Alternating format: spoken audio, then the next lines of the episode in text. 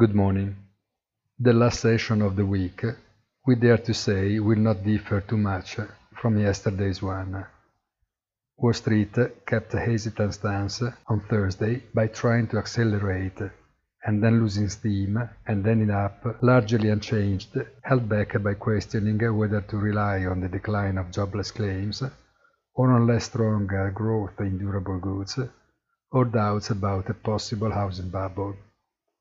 Or maybe investors were just upset by Biden's announcement of a colossal $6 trillion public spending in 2022, with all that this could entail in terms of public budget deficit and the way how to finance it. Today, the long-awaited figures on personal income and expenses will be released at the opening of the US markets, but presumably it could exhaust its possible effects and result in nil on the eve of the weekend.